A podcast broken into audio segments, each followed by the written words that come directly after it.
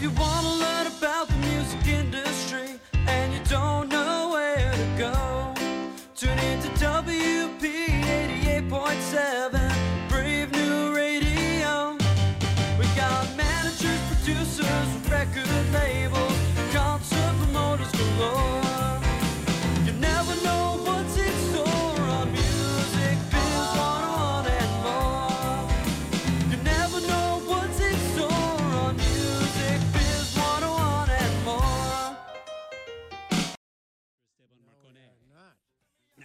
Brave New Radio. Yep. And I'm your professor, David Kirk Philp, and we're listening to Music Biz 101 and more.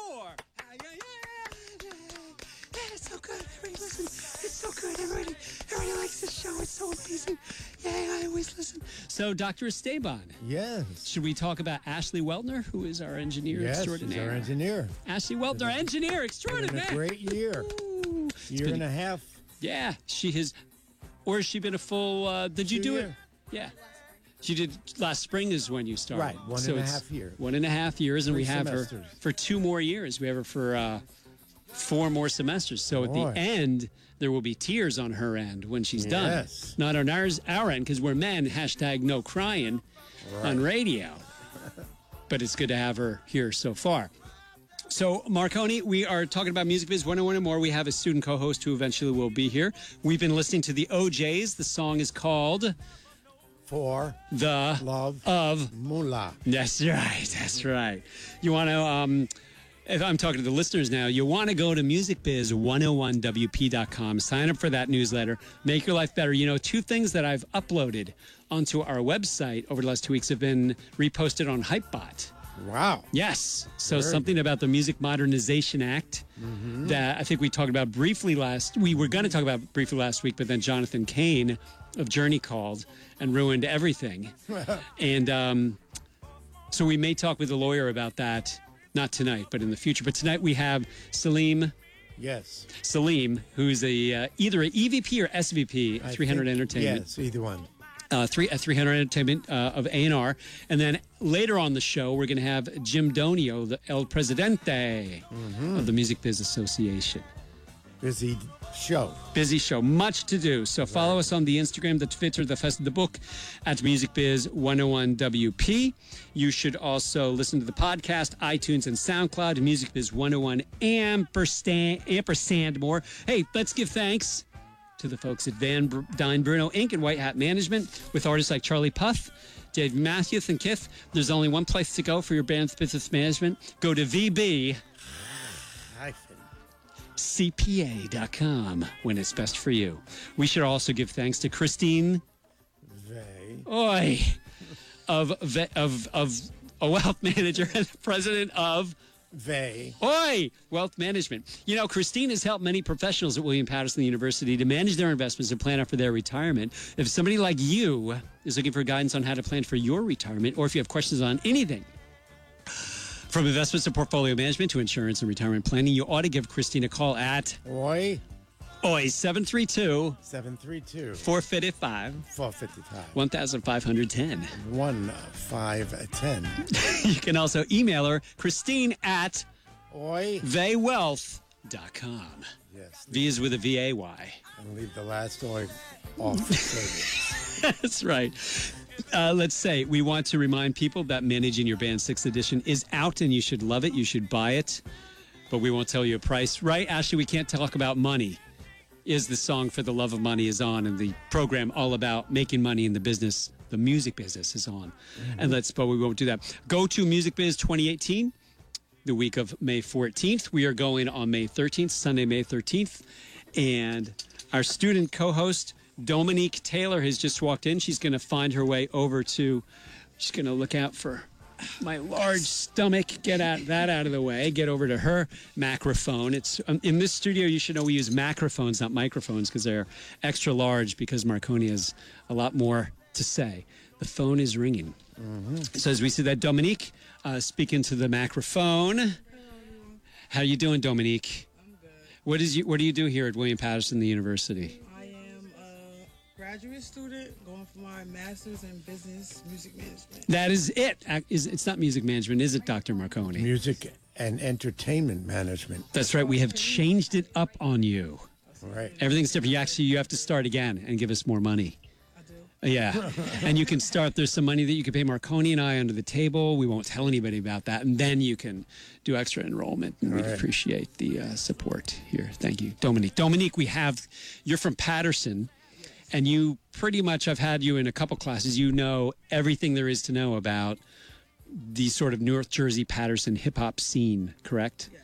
And that's why it's, that's why we asked to have you on because of our guest Selim. Is is Selim on? Selim, Selim, are you there? Hey, how's it going? Hey, this is All right. this is Professor David Kirk Philp and your your good friend Dr. Esteban Marcone. We are Yeah. both here for you. Hey, how's it going, guys? How are you feeling? All right. Yeah, and we got Dominique Glad to be here tonight. Excellent. We have Dominique Taylor, who is our student co-host. We chose her because she knows so much about hip hop, and she and you might be able to have a really good conversation at some point during this con this uh, this show. How do we say your last name, Selim? Uh, Bouab, Bouab. Either way works. How are you doing, Dominique? Hi. All right. Good job, Dim- A lot, Dominique. a lot of dead air. So, uh, Selim, I know we're short on time, so we want to jump right in. And uh, Oh. just have to congratulate the entire 300 Entertainment Company.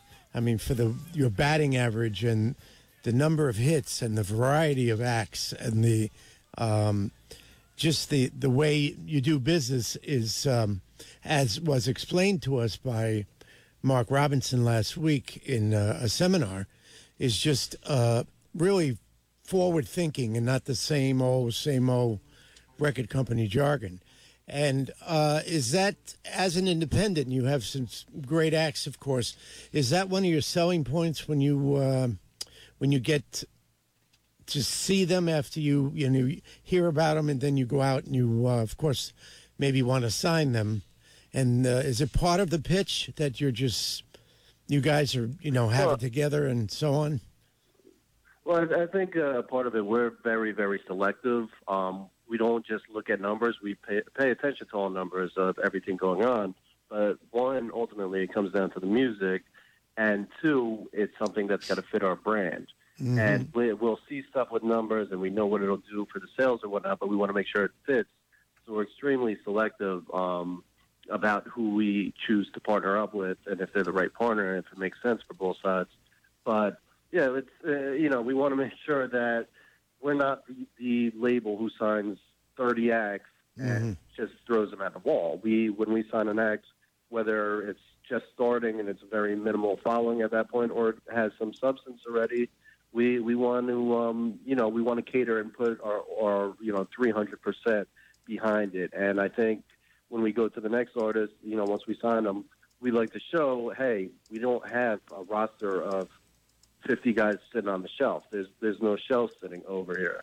It's it's more of hey, we want to go dig in, build them from the ground up, and every artist is different. It's not it's not a cookie cutter mold where we just plug them in and this is the routine. This is what we do. Go after radio. Go do this. Go do that. No, everyone's different and it's a different day. So we we definitely pride ourselves on that. hmm And the uh, what gets me too is the variety of genres.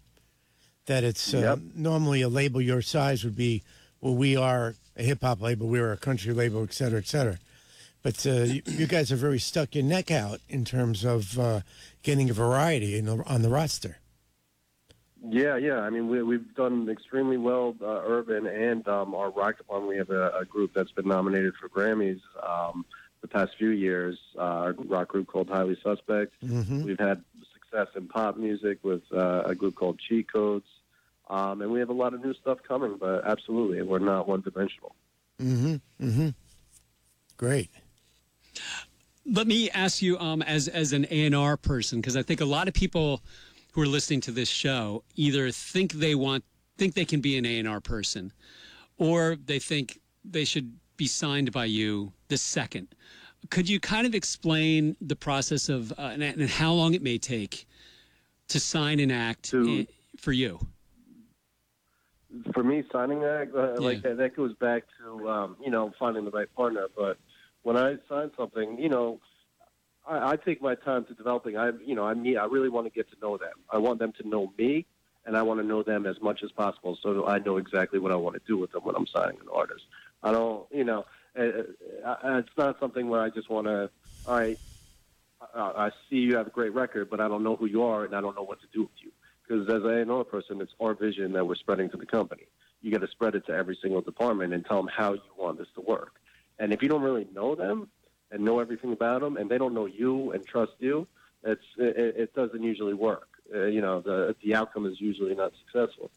So you know, uh, for for me, it's really you know spending the time with the artist, really getting to know them, and and you know building that relationship. Do most of the artists you sign have management? Yes, yeah, mostly, mostly. If if they don't, we want to you know we'll recommend them a bunch of people and see if it makes sense. But yeah, for the most part, they have some type of team. Some are very inexperienced. Some are are overly experienced. The the inexperienced ones, we tell them we want them to join us in all our meetings about other artists, so they see how we work, so they um, you know get an understanding of how the business works. So you know we'll invite them about a meeting about a totally separate artist, just so they can learn and, and get an understanding because they're the ones working with with that act. We want them. We want to train them to be the next entrepreneur. You know, we look at each artist and their team as partners. So we want to grow them. The more successful and the more experienced they are, it's more beneficial for the artist and for us as a company. And when you talk about the vision that you're spreading to the label, is that also if if you have a manager who's a little bit more experienced and also has their own vision, you guys are putting your heads together in conjunction with the artist and, and agreeing agreeing on a process and sort of the vision of where it's going to go in terms of the label and how you guys are going to work it? Oh, absolutely. We come together, and you know, there's it's it's push and pull too. We we want to come around and make sure, you know, if it's if it's a newer management, we're going to tell tell you, hey, we have the experience in doing what we do, but we're not going to say this is how it has to go. We want to hear your innovative and new ideas.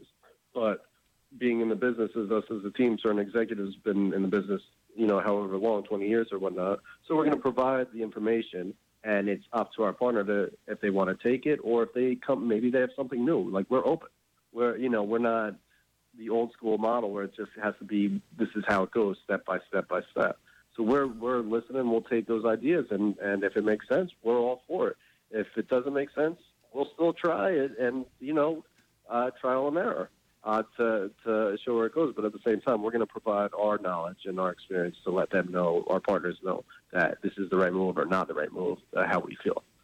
And and you guys as executives came uh, from major labels. I mean Warner's and Def Jam and so on. So I guess you sort of started to um in talking with each other uh, with each other, finding out sort of um, what you guys don't want to do as much as what you want to do. Exactly, and and a lot of us do have uh, experiences. You know, some of the senior execs, but then there's there's a lot of new employees that are learning the business as they go, and this is their first company that we're with, and it's up to the more experienced people who have traveled a little bit to really pass that down and teach them. And and a lot of the the newer people have different ideas and newer ideas that mm-hmm. that we like, and we will take that on. So. Mm-hmm. Mm-hmm. You you mentioned earlier, um, you know, you take your time to really get to know an artist. What are as you're taking that time and talk about sort of how long that I'm sure it varies case by case, but talk about sort of about how long that is, and what are the characteristics characteristics of an artist that you're actually looking for or getting a feel for, and what are some of the red flags that sometimes say I want to, you know, pull away. I, I think some of the stuff that I mean, what me personally, what I've always looked for is, is you know something unique, something different, a, a different sound, something. You know, I, I don't like what's been out there. Each act that I sign is, is totally different from from something else that I've worked with. Um, I like to find that originality, like I, you know, something different, and um, you know, I, I don't think there's one mold to say this is exactly what I'm. There's, there's not. Well, like I'm open. I love going to different markets across the country and, and getting a feel and getting an understanding of, of what their culture is and, and seeing if I can be helpful and beneficial for the uh, for the artist in spreading that uh, nationally and hopefully internationally. Um, and part two of the question was what? Um, what are some of the red flags? You're spending time with the artist, and certain things Hmm. pop up, and you start to, in your gut, starting to tell you, I don't know if I actually want to do Uh, this. what, what, me, me personally, I don't like when they're worried about what well this what's going on with that artist or what's going on with that? How, Can I get this? Can I get that? Is like, nah, I want to, I want to build you. I want to build you, your own lane. Uh, you know, when we start worrying about other things and you start making music that sounds like other artists that are doing what they're doing, that's that's something that you know. Uh, I I don't really like the artists that are following. I like them to be stars in their own right and, and make their own lane. Okay. Is that what you saw in Fetty? Since we were we brought him up. Yeah, w- yeah. With, with, with Fetty, um, uh, one of my partners who, who came an intern for me is um, uh, a guy named Orlando. He brought me Fetty very early. Um, it was, you know, minimal views on YouTube, not much going on, and he brought he played me the video, and I was like, "This is dope. What's what's going on? What's what's up with the eye?" Um, I didn't know, you know, I didn't know how to take it. Like, how did this happen? What, what was the story? Mm-hmm. And then he's like, "Listen, just just vibe with it, chill with it." And then I heard more records. I was like, "This is really good." Mm-hmm. And then I was like, "Bring him into the office." So he brought him in, and that's when I saw, wait, this the eye thing is one thing, but I forgot about the eye thing. And I saw him, and I was like, "This is this guy's really real, and he's really down to earth, and he really gets mm-hmm. it, and he's really making amazing music." And he had numerous records. Uh, most of those records that were hits were already existing. He already put out at that time, and it, it just, you know, he was he was something special. You could just get it. Like I, I wasn't talking about his eye like five minutes after I was meeting with him. It was like, all right, it's not even about that. This is about talent. This is about someone who's unique and who's hungry for it. So that was that was definitely uh, you know the reason why we moved forward and and you know definitely had a lot of success with Fetty and we'll continue to build. Dominique, you know Fetty, Yes. right? What What do you know about Fetty, and what, why do you think uh, he's been so successful? Um. Well, we grew up together. We used to be around each other in the same area, and he always was into his music. Like always, he always was coming on the porch. I got a rap for y'all, and just going and showing out. And that the Trap Queen video was one of both of our mutual friends threw a cookout, and I was having my graduation celebration that same day, and didn't know that was even happening. Didn't even know. Um, I believe that was I want to say that was Cherry Martinez that came out that day with um Knit. So it was it's, it's great to see somebody from my hometown like make it and make it big and make that difference to show that Paterson has a lot of talent, whether it's rapping, singing, dancing. There's a lot of talent in Paterson. Yeah. So you you noticed. I mean, you saw Well, his what, what, passion. what I'd like to add on quickly on that, Yeah. which um, you mentioned, NIT and RGF, those those were partners that that you know it was it was one of their first artists that they were breaking, but at the same time they were doing something. They were very innovative. NIT was very aggressive with social media, where you know a lot of people it's it's common now. At that time, he was he was all over Facebook and Instagram, uh, retweeting, re re everything with Yep, Fetty, with the SoundCloud. Trap Queen video specifically, and that really that was something that I think was a huge factor to get the awareness for Fetty. And that's something that we saw and we embraced him doing that. And we loved that and we wanted to put him on the platform as well. That was definitely important. I, I don't know if you saw that, Dominique, on through that rise of. of Oh yeah, he has a great uh team behind him. He has a great team behind him. Yeah, They're all for him. They push him, and then as as they bring in other people along, like Monty and um Tapia, like they they push Yeah, it forward and bring it and bringing more artists out of Paterson. family, You know, Yeah, yeah, the whole RGF is, is family. So.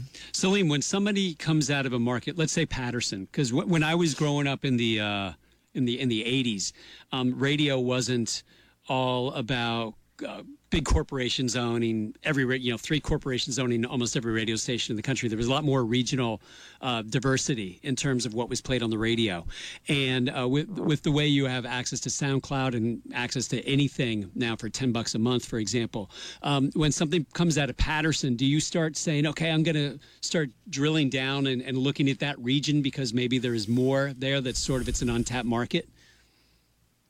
Oh, absolutely. There's there's movement. I mean, I'm looking for talent everywhere. But yeah, with with that, absolutely. With Fetty um, opening that door, I was definitely looking around. Uh, there's RGF had a lot of artists also, but all throughout Paterson and Jersey, it opened it up and definitely made me more into it. Not that I was blinded to it before. It just that opened it, and it opened my eyes in that in that way. And you also realize, all right, this is a cultural movement. So it's something that's there's more, you know, see where else what, what else is in the water out there. Yeah. Yeah. We, we Dominic's going to read a tweet to you, and I'm sure you get this kind of thing a lot. So I, I asked her to read it so that you can kind of talk about what you do in these situations. Okay, this tweet is from Twink the God. Hopefully, I said it right. I don't want to say. I said it. um, he's asked, "How can we get a label meeting with the A and R? Well, with you." and he thinks that their content looks like your roster and it's and it's similar. I mean, and uh, and I'm sure you know at the end of the day, I, as far as meeting, I'm I'm always down to meet, and I'll, I'll uh, shoot my email afterwards, and I'll give it, and you guys can contact, and I'm definitely down to meet. Um, as as a standard thing, you do hear that a lot. You do hear like, yeah, I feel like my music and my team's music is is um, you know can stand up against your roster or any of the rosters of the labels, any major label or independent label, and and that's good because you believe in yourself. But at the same time, the, if if you're putting in the work, you're making that great music and, and getting out there somewhat, it'll shine. I feel like Cream always rises to the top, so it'll definitely shine. But at the same time, and I'm not talking about him specifically, and I'd be down to me and Dominique if you recommend him, I'm I'm all there. But uh, yeah, I have somebody honest, that I feel can like, recommend. You know, the Cream's gonna rise to the top. Um, I have another question from Mariella. She asks, "What advice do you have for building a, a brand and a fan base?" hmm I, uh, for me, building the brand, it's uh, we talked about Paterson. I, I wouldn't, I wouldn't be, I'd be so aggressive in your home market, whether it's Paterson, whether it's Houston, Texas, or wherever it is. I'd be so embedded in, in building that to secure your home turf. Once you get the home turf, I would start spreading it to, to city by city. And by getting the home turf is working every every single outlet you can, every lifestyle store, being outside, um, working the streets, putting out music, putting out content. Obviously, the internet is, is you know, it, it's it's an ocean, but at the same time, it's it's something that you could really focus on working in the SoundCloud. But you know, you got to start at home. You got to start and build it. I I wouldn't. I don't like signing artists when they say, okay, I'm I'm from Baltimore, but everyone knows me in Atlanta. No one knows me in Baltimore. I'd be like, well, that's the problem. We got to get your hometown because how are we going to break? Because Atlanta's going to, you know, the people in Atlanta are always going to be making the calls. Well, we heard about this guy, such and such, and no, you know, no one in your hometown knows it. So, you know, to me, it's it's building that that home base and, and spreading it from there, Mm-hmm. putting that work in there. Um, I have another question from Perk Mental Perk Mentality. Um, he asks, "Do you find the role of of A and R is becoming more digital in the sense that SoundCloud plays may be overshadowing a live show experience?" Um, you'll you get you see a lot of the artists that that get these numbers and they get deals, and then you go to their first performance, and yeah, it's uh, most of the time it's pretty awful because they have no experience and they they got to train with that. But I, I I definitely support the SoundCloud audience. They're getting hurt. They're being aggressive. They found their own path. If they found their own path, I definitely love that they're doing that. But the only thing I'd say is, hey, be ready. Yeah, you know, start working on your shows. Don't just think anyone could just grab a mic and walk onto stage next, you know, right after you have some success on SoundCloud or on the internet or, or whatnot. Make sure it's parallel with, uh, you know, everything that you're doing. You see that rising, go get go get support. We put we put um, all our big artists. We have them trained with with um, big big artists that are touring. We want them to learn. We want them to be on the same page. So I, I think it's it's definitely important to to really work on your craft from every angle, not just be happy like, all right, I got this, and I'm just going to do a show. No, when you do a show, you want to make sure if someone paid five dollars to come see the show, they're going to feel like they paid twenty five when they left. Mm-hmm. We many times in class, um, a student will have submitted something somewhere, and they, the A and R would say to them, "quote unquote," uh, "That's great. I want to hear more." And we usually tell them when they say that, it's usually they're being polite to tell you that you're just either not ready or you're really not that good, but they just don't know how to say that. Do you ever say that and really sort of mean it? That come back to me, keep doing what you're doing, and you're only 17 or whatever, but in two years I want to hear you again. It, it, it depends. I mean, if it, if it is a younger artist and I want to hear, you know, when when I say that, I ask them to to check in with me weekly to tell me what's going on. Mm-hmm. And when when some people just say, "Yeah, it's just you know, come back to me later" or whatnot. No, I mean, if if I want something, I'm going to be aggressive to go go spend a lot of time with them and, and really learn who they are and be about them. I mean, uh, uh, it, it shows that it's not a priority. It shows that it's not urgent. Um, so you know, it's it, each person is different, but I'd say that that means just keep building. I wouldn't. I, I'm a big fan of of going out there, showing and improving, and win for people to call. When you keep sending, you know, you want people to wear. You want to make sure, hey, all good, Samina, but it, I wouldn't harass people. If if you go out there and work and really show that you can make a difference one way or another, it's you're going to get hurt. Um, so when when I when people say, hey, you know, keep keep doing what you're doing, and then you know I'll check back in, it just shows it's not urgent. That means, hey, Yeah. keep, keep going. Yeah. So uh, recently, uh, what's the longest you've spent with uh, artist development before you've released something, but you saw something in that artist? Uh, we, I mean, we have artists now that we've signed over a year ago or, or a year and a half. Well, I have an artist that's that's. I put out an album three years ago, and they've been doing a lot of shows and, and growing, and we're I finally going to put out their sophomore album, and they're still they're still growing, they're still new, but it's something that I just am so passionate about, and I believe that it's there. It's actually a, a group, uh, a band, uh, a urban band. I'd say similar in the mold of the Roots, but they have their own individuality, and that's it's just something that I feel like, you know, this this is special, and it's worth me putting in my time and and and our our resources to help build this. Mm-hmm. So each one is different. I mean, I've some acts that that a part of the development is let's just put out mixtapes to get content out there and be heard, but we're not putting the emphasis in the sense that oh we got to make a lot of money on this or this that. No, we just want to be heard. We'll get to that point where where we're building and selling and, and streaming and all that, but at this point, I like that we want to be heard. I know you only have about three minutes left before you need to run.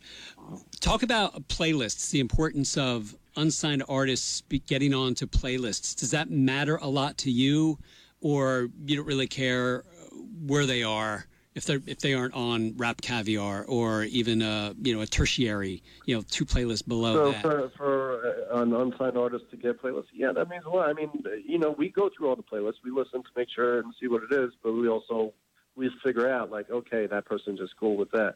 You want to you want to make it there for your music. Not, you know, obviously you got to work your relationships, and it's super important to get out there. And regardless, if you get the play, you know, if you get the playlist, it means you're going to stream more, so you're going to get more income for yourself. So uh, it's something that you do want to be aggressive with. Um, but it, for me, it's not. Oh, that artist has no playlist. There's nothing there. No, I mean ultimately the music. If, I'm not. I'm not letting the curators of the playlist dictate.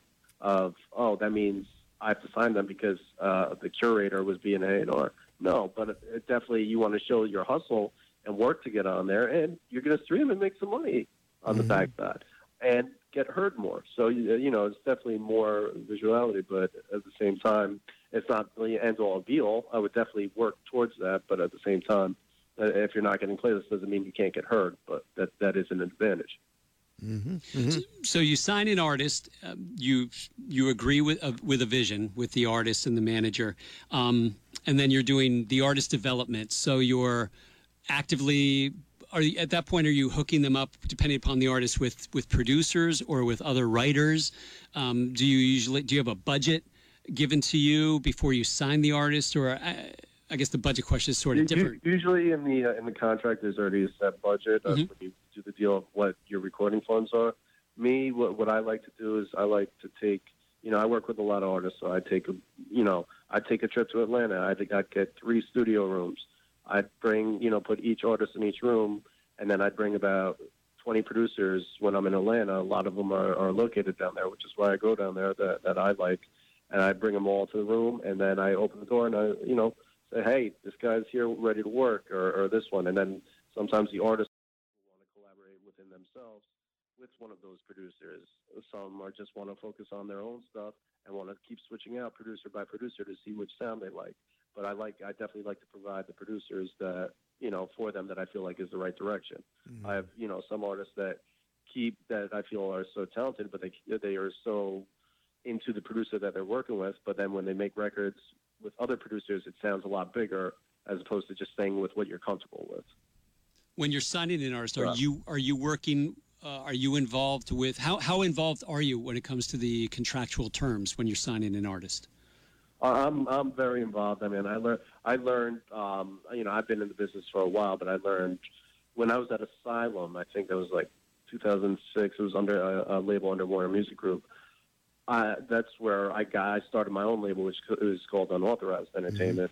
Um, I started that, but I was still new. It was one of those. Hey, I was A and R at Def Jam before. Then they're like, hey, go. You know, we want to give you your own label. I was like, cool. Did I know shit about running my own label at that point? No, I knew what A and R was. That was about it. So I kind of fell deep in where it was like, all right, I got to learn this as I go. But fortunately, I became friend, very close friends with Mark Robinson, who you guys uh, were with uh, last week or the past couple weeks. Yeah. And he was a lawyer. We became close friends, and I'd sit in his office and watch him and really learn how he did the deals. And that was a huge aspect for me to really get an understanding that okay, now I could go do deals myself, and I could now, you know, if a deal comes in here or artist comes in here and says what I want, me and Mark can have uh, a straight conversation, and it's not, you know, we both understand all the details. It's to me as A and R, I think it's important to really know all those terms, and then you can start really doing deals. Now, you know, for my own label, I'll go work out the main terms just on my own, and you know, and go from there. So definitely very involved. Like I know pretty much all points of, of all my artist deals. It's eight thirty one. Yeah, we got I to. mean, I mean, I'll, I'll spend a couple minutes more. Okay, we have about probably two minutes because then we we hi- uh, didn't hire. We asked somebody else to call at eight thirty five, so we can get you. Okay, you okay. how about a good fun? Cool, cool, cool. I'm good. One more question for you. One more question for you. Um, this is from Gideon. He asks, "How does your label Unauthorized Entertainment fit into 300 Entertainment as a whole? Is your label promoting a specific type of artist that 300 Entertainment is interested in? What does it mean to have a label within 300 or more broadly any label?" No, I mean my my label, I love it. I'm exclusive with 300, other than the stuff that I signed prior to me doing the deal with 300. So you know, I like it. There's no, you know, it's still me. It's just making sense of what fits my brand. Um, some stuff I feel like, all right, you know what, I'm going to put this on 300 direct because it fits, or, or it's a little outside of what I've done or whatnot. Um, and then some stuff, I, you know, I like I like developing developing artists. I like really building on on new artists. I love breaking artists. It's my favorite part of the business. Is there's no better feeling. So I, I like really spending the time and, and signing stuff early and taking my time with that. Great. I think we need to leave it at that. Mm-hmm. Yeah, we'd like to have him back sometime. Yeah, we would love is to have you uh, sometime. Cool. You live cool, in New cool, Jersey. Cool. Great talking to you guys, and I appreciate you guys for having me. This was uh, this was fun, and uh, you know, hopefully next time, you know, I'll be there and in in person, and, and we can build more. Okay, Yeah, we will do that. that's good. So I can So put a s- face with a name. Actually, in Yeah, person. a- actually. So Selim, I'm going to butcher your last name, Bouab. Cool. You got it. You got it. You're being nice, but I'll Selim. say, Mark wouldn't even give us your last name. Mark just said, just call him Just, Selim. just call him Selim. Okay. Thank you, big. Yeah, thank you, thank you. Selim. I just Cool. called him. Thanks a lot, guys. You All to right, talk to you care. soon. Thanks. Bye. Bye. All right. Bye bye. Bye. Well, that was very nice. What a nice young man he was, Doctor. Yes. Younger than you, too. Yes. He Oh. knows a thing or two about the Although, bass. He, did we catch the. Uh, oh, No, he said a bad word, so we Yeah. apologize to the uh, FCC. yes. We apologize to the University of William Paterson. We apologize uh, to the gravesite of William Paterson himself, which is, I believe, in Paterson, New Jersey. Possibly, I don't know. we have, we have I don't uh, uh, and our next phone is ringing. Thank heavens God. that we got off just in time with Selim because our friend Jim Donio, president of the Music Biz Caller. Association, that's right. Uh, he's calling in. Ashley is making sure she's doing some heavy vetting right now. What? really loud. I can't hear. She's saying I'm talking too loud. I guess uh, Yes. it's it's whisper time. This is the whisper period on Brave New Radio for the next seven hours. It'll be like NPR circa 1989. Was that him?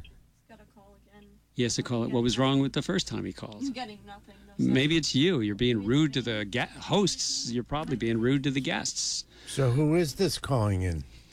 Um, uh, James Donio, President, Music Business Association, the Music Biz Association's annual convention takes place uh, next week, which is the year of our Lord 2018, May 14th through the 17th. Are we doing anything as our Music Biz 101? We are gonna be there.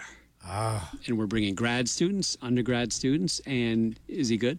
And uh, we're going to interview all sorts of folk out there, and I will bring them up as uh, Jim Donio. Jim Donio, Jim Donio, are you there? I'm here. Yes! I'm here. Woo, Jim, Jim, and Jim and Donio. It's good to have you, sir. yes, in such a I'm busy here. time. I'm here. I'm barely here, but I'm here. It's, God, are you down there yet?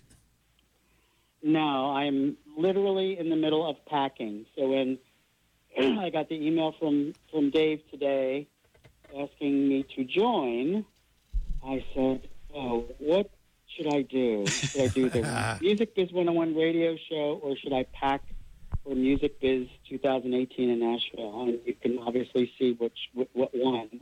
So, Right. um, the packing will happen after. so, packing will happen after. Yeah, we, we leave. I leave at 8 a.m. tomorrow morning for the first of nine nine days in Nashville. We're we're there like four days before the start, doing meetings and actually doing some stuff with the hotel for next year already, and a few other things because uh, you know we, we will be announcing something very big and exciting. Hopefully on Friday that we will be finalizing the plans for um, at the hotel. And uh, what can how can I tease this? So uh, it's it's uh, two superstars Ah, that we haven't announced yet. Two superstars that will be joining the festivities, joining the program, and it's like super, super, super exciting. One of them is someone I've met a few times before, and I'll give a little more. I'll say she. She is just like one of my all-time favorites. She's amazing, amazing, amazing, amazing. mm, And the other person, she, uh, I have not met before, but she's someone that I admire and who has um, just done extraordinary things. So, for people who are coming, uh, particularly the um, young women who are, um, you know, looking for inspiration and information and insights into, you know, building their career paths. These two are like they're the top of the pyramid in terms of opportunities to sort of hear about, um, you know, songwriting and performing and running a business and producing and um, singing, like playing instrument. Like these two have done like everything. So mhm. I can't believe we scored these two like amazing, amazing women. So that will be announced on Friday. Um, but in the meantime, there's just, I mean, as though the program wasn't big enough, this is our biggest program ever. Mhm. We have over 350 speakers, which is crazy. Remarkable, Uh, yeah. um, 150, more than 150 sessions. So it is the biggest program ever. Uh, last year, we broke the record for attendance of the past uh, 15 years. So this one will top last year. So we'll go one better. So 16, 16 years. Great. Um, yeah, it's just it's been really just like crazy, crazy, insane um, these past couple of weeks. But it's I mean we're going over the program today. Um, you guys are participating. We have uh, again this just tremendous academic participation. Again, uh, almost 200 um, students and faculty from colleges and universities across the country Mhm. which is like amazing that we have that again. So that has just infused the event with uh, a different kind of energy, a different kind of. Um, uh, I guess I don't, I don't know exactly how you would describe it, but the event had, you know, aged. Let's use that phrase. It had aged over time because um, you know, a lot of the people who were running the companies started as young people, and you know the association went on for decades, and a lot of those people continued, even if they weren't with the same companies, they continued to come to the conference.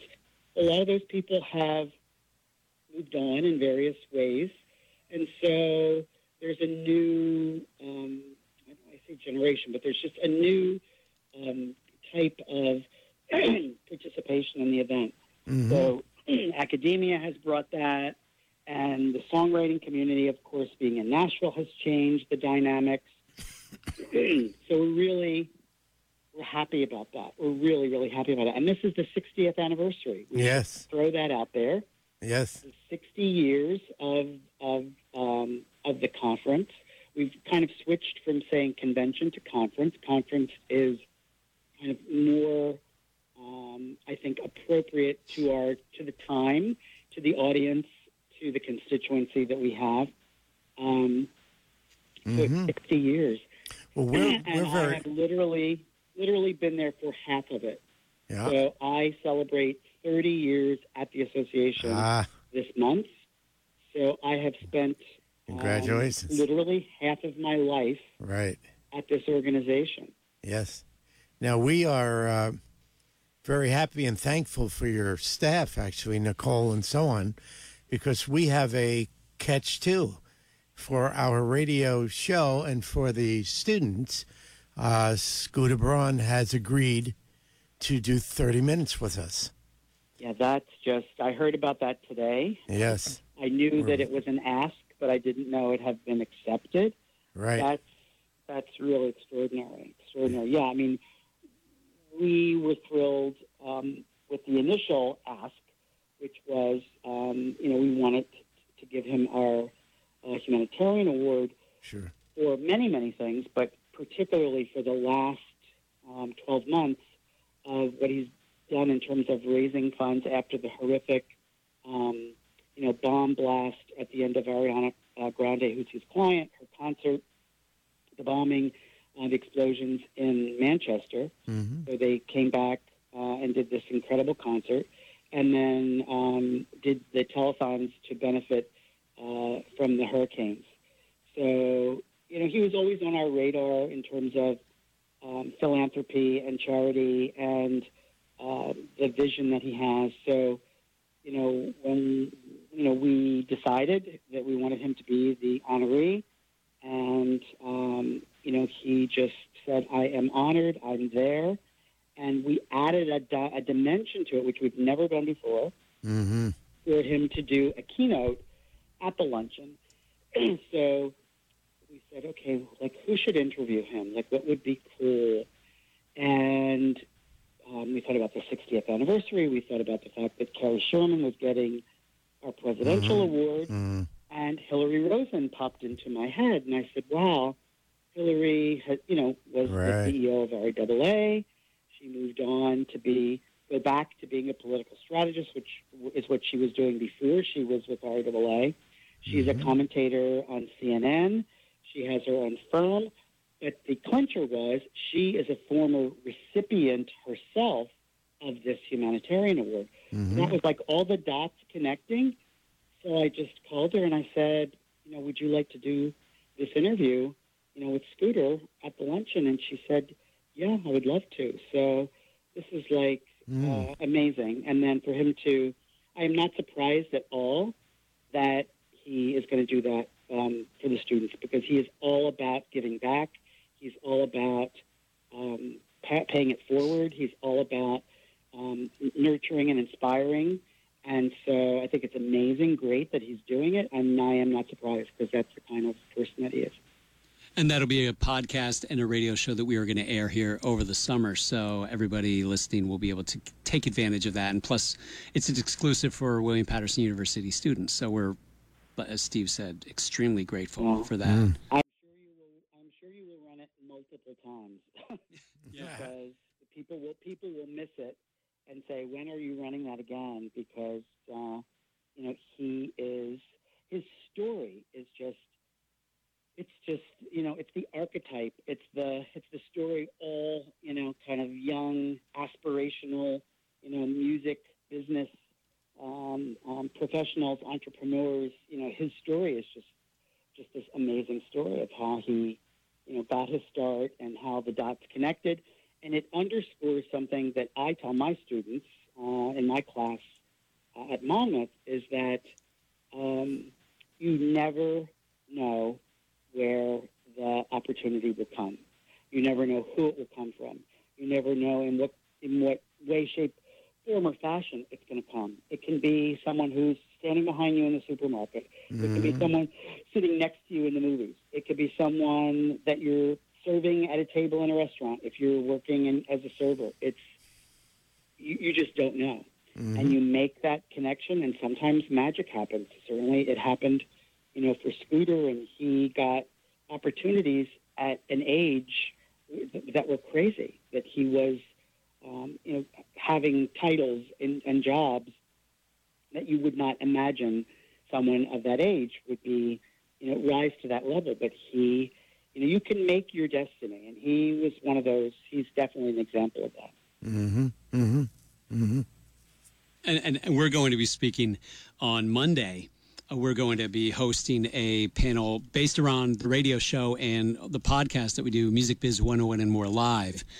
And that's going to be pretty cool because we're going to have somebody from uh, SESAC, we're going to have somebody from Spotify, somebody from Dream Hotel Yep. who uh, we met strictly through going through the people who are going to be attending Music Biz, which kind of uh, uh, shows that the attendees who go to the show, it's it's not just artists or it's not just record label executives. It's a wide range of people in the industry Oh, yes. who are going. Can you talk a little bit about that? Yeah, in the industry and outside the industry, because it's now important that you know, you know, people say you need to follow the money. So, you know, where is investment coming from? You know, the industry has contracted um, pretty dramatically over you know the last two decades. Almost you know 19, 2019 will be 20 years from Napster, so that's pretty crazy. And so the industry went through contraction. We went through a um, um, a recession overall. So the industry is now rebounding. Um, streaming has brought back, you know, growth and health. And so if you follow the money, one of the places that the following that money will take you is clearly going to be to brands and to non-endemic kinds of companies that are really part of the music business. They are aligning themselves. So, I mean, Ford, uh, Mastercard, um, you know, those kinds of companies, um, Dream Hotels that you mentioned, and um, you know, a slew of other um, what you would consider to be sort of non-traditional companies. They're not what you would first. That's not what you would, would pop into your head if you think of a music conference or if you think of, of the music industry. You wouldn't immediately think of Mastercard or think of Dream Hotels or think of Ford. But if you connect the dots, you, it does make sense because the session, um, one of the sessions is about you know, high resolution audio, which is being demonstrated in a car that's you know being um, um, you know brought by Ford, so that people can listen to what the audio experience can now be in a car. Um, there's a session on the connected car, which kind of relates to that as well.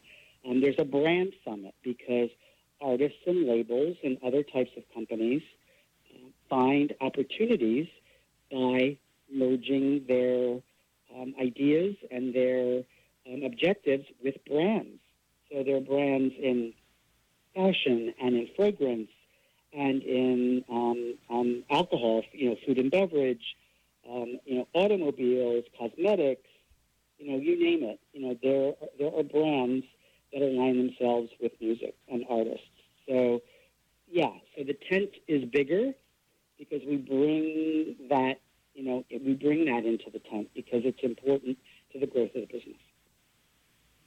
And overall in the business, the IFPI, International Federation of the Phonographic, I always want to say pornographic, but phono- phonographic industry, uh, report came out recently, and the industry for I think a third year in a row on the recording side is in growth mode, which is excellent. And streaming is well over 50% of the market now. And that's all good for, you know, you mentioned Napster 20 years ago, uh, nearly 20 years, and now here we are back growing and uh, it's a healthy industry. Yeah, yeah, that's there's no question. That's the dominant. it's a dominant model, um, you know, for consumption.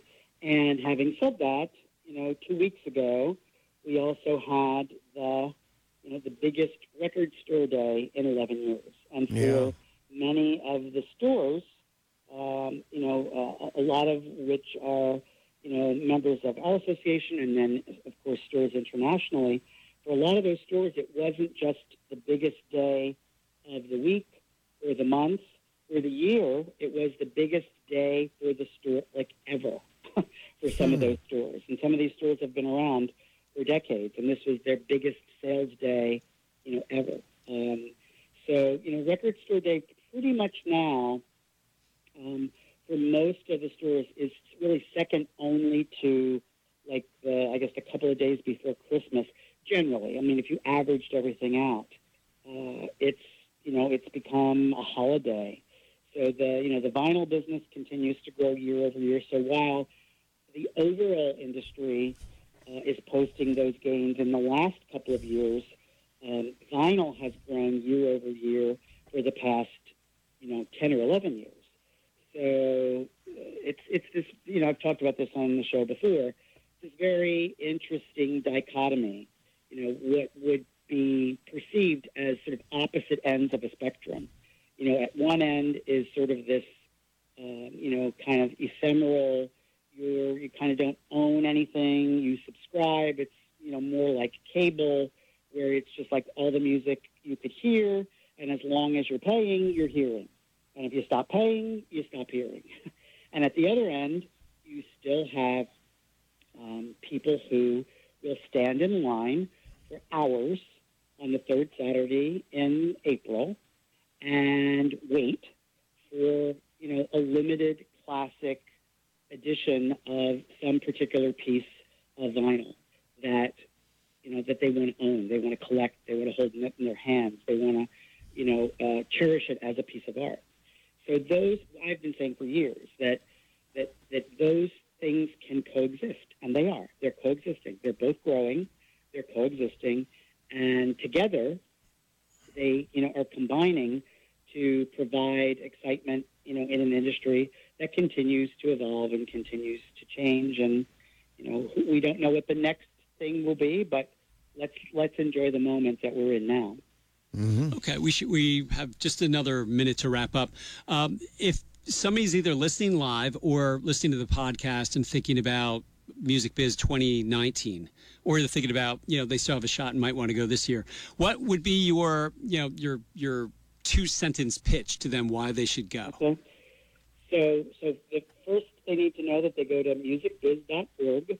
That's the website to click on the events page, and at the top of the website homepage, and it'll give you all the information about 2018. It's not too late to attend. If you can get yourself to Nashville, it's uh, May 13th through the 17th.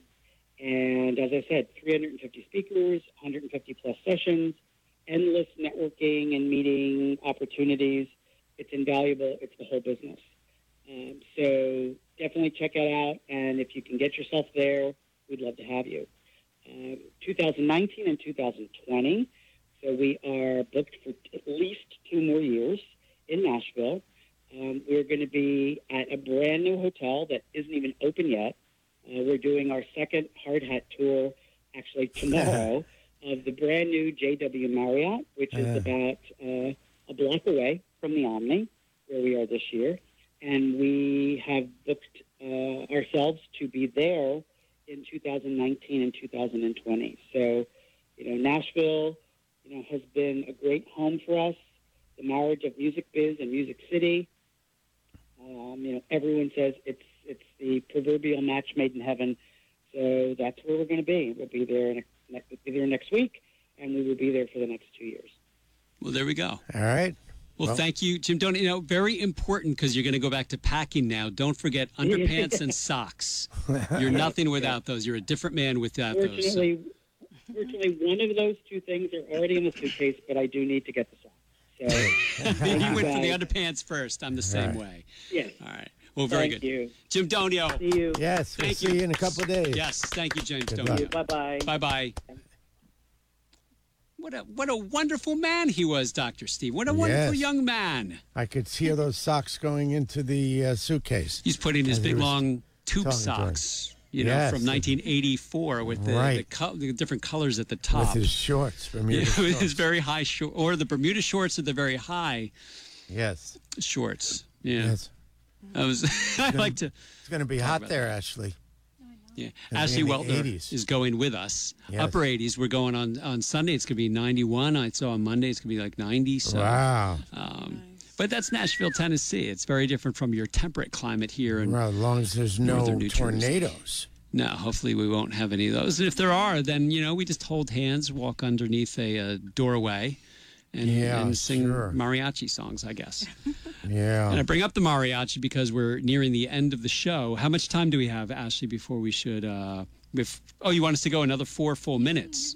Go four minutes if you want. No one's on afterwards. No one's on after us, so we have another four minutes. So Marcone, well, how about let's go? Let's turn our attention back to our student Dominique Taylor because Dominique from the Paterson area I mentioned at the top knows a ton about what's going on in the hip hop community in Paterson, New Jersey. So you mentioned, you know, your story about Fetty Wap, but what else do you see going on there? What is it about Paterson that you think? Do you, do you think it's like a hotbed for hip hop? Do you think people like Selim on the A&R side should really be honing in on what's going on there?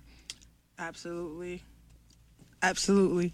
Um, there's so many there's such a variety of talent, whether like I said, whether it's rapping, singing, and then it's like you have everybody has their own type of flow and their own style, so it's very unique. So there's a lot of uniqueness in Paterson. It's just that people got to come and see it, or they got to work for it and um, push themselves to be heard. And that's what I'm trying to do right now with my artist. Who's your artist? So, um, her name is Aria. She's going by Aria Soul, and we want to bring back like the '90s feel of the R&B. Mm-hmm. And her voice is amazing and very different. So that's what we're working on right now. Aria, A R I A, A Soul. R I A Soul. Um, how do we find her? Does she have anything up anywhere so people can Um, listen? she just released a track on her birthday, and you can listen to it on SoundCloud. It's Aria Soul for real. That's how you can find, or you could just search Aria Soul and it should come up. But Aria Soul for real, if you type in that, it'll come up too. Now, are there um, venues in Paterson, or is there like a, a sort of a circuit of venues that these people can play? most most artists um because we have a lot of promoters like because i've been a promoter too so i see a lot of new promoters that have been coming up mm-hmm. and they usually book them for different parties that they have and they mm-hmm. perform and then sometimes we try to do like a showcase where everybody come out and perform mm-hmm. and do stuff like that but that's mostly the way that they get out in in paterson Right. Besides when they you know book venues where outside of Paterson, Right. whether it's in Essex County, Bergen County, New York.